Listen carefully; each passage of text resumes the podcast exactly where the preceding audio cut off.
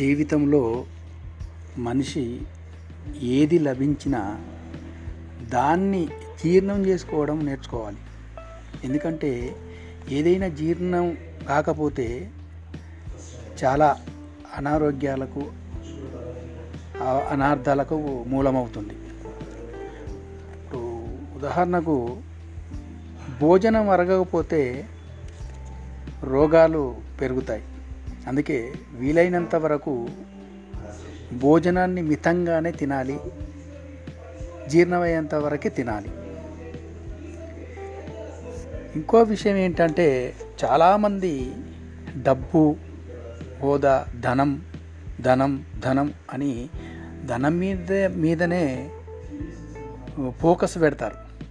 కానీ ఎంత ధనం సంపాదించినా ఆ ధనం అనేది అరగకపోతే మనిషికి గర్వం బడాయి పెరుగుతుంది. అందుకే సంపాదించిన ధనాన్ని వీలైనంత వరకు ఖర్చు చేయడం నేర్చుకోండి. మాటలు అనేటివి చాలా గొప్పవి. కొంతమందికి ఎన్నో రకాల మాటలు చెప్తూ ఉంటారు. కొంతమంది పొగడ్తలంటే ఇష్టపడుతుంటారు. కొంతమంది అతిగా బాగుతూ ఉంటారు. ఆ మాటలు అనేటివి కూడా అరగకపోతే మనకు చాడీలు పెరుగుతాయి. కాబట్టి వీలైనంత వరకు తక్కువగా మాట్లాడడం నేర్చుకోండి. మనిషిని ప్రశంసలు పొగడ్తలతో మనిషి ఆకాశానికి ఎగిరిపోతాడు.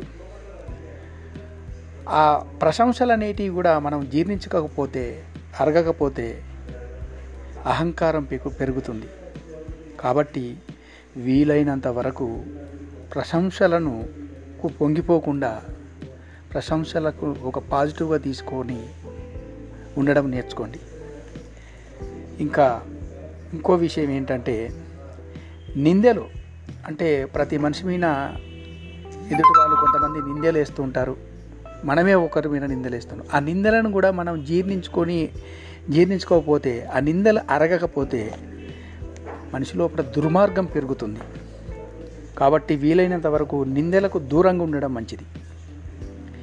ఇంకా దుఃఖం అనేది మనిషి జీవితంలో చాలా రకాల చాలా రకాలుగా మనిషిని ఇరిటేట్ చేస్తుంది అన్నమాట కాబట్టి దుఃఖం అనేది కూడా మనం జీర్ణించుకోవాలి. దుఃఖం కూడా అరగకపోతే నిరాశ పెరుగుతుంది. మనిషికి ఒక రకమైన చెడాలోచనలు వస్తూ ఉంటాయి. కాబట్టి వీలైనంత వరకు దుఃఖాన్ని దిగమించుకొని దుఃఖాన్ని లెక్క చేయకుండా బతకడం నేర్చుకోవాలి.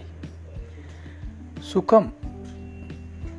సుఖం అనేది మనిషికి ఒక రకంగా మనిషిని రిలాక్స్ చేస్తుంది ఎదుటివారిని పట్టించుకోకుండా కూడా చేస్తుంది అన్నమాట కాబట్టి సుఖం కూడా అరగకపోతే పాపం పెరుగుతుంది అంటారు కదా. కాబట్టి వీలైనంత వరకు సుఖాన్ని ఎక్కువగా కోరుకోకుండా మీరు ఎంతవరకు ఉండాలో అంతవరకే ఉండడం నేర్చుకోండి. ఈ విషయాలన్నీ చేదుగా ఉన్నా కూడా జీవితంలో ఇవి నిజం. ఇదే నిజం. కాబట్టి నిజమైన జీవితం కోసము ప్రయాణించండి నిజమైన జీవితాన్ని అనుభవించండి. ఏది కూడా అతిగా ఆశపడద్దు అతిగా ఆలోచించవద్దు.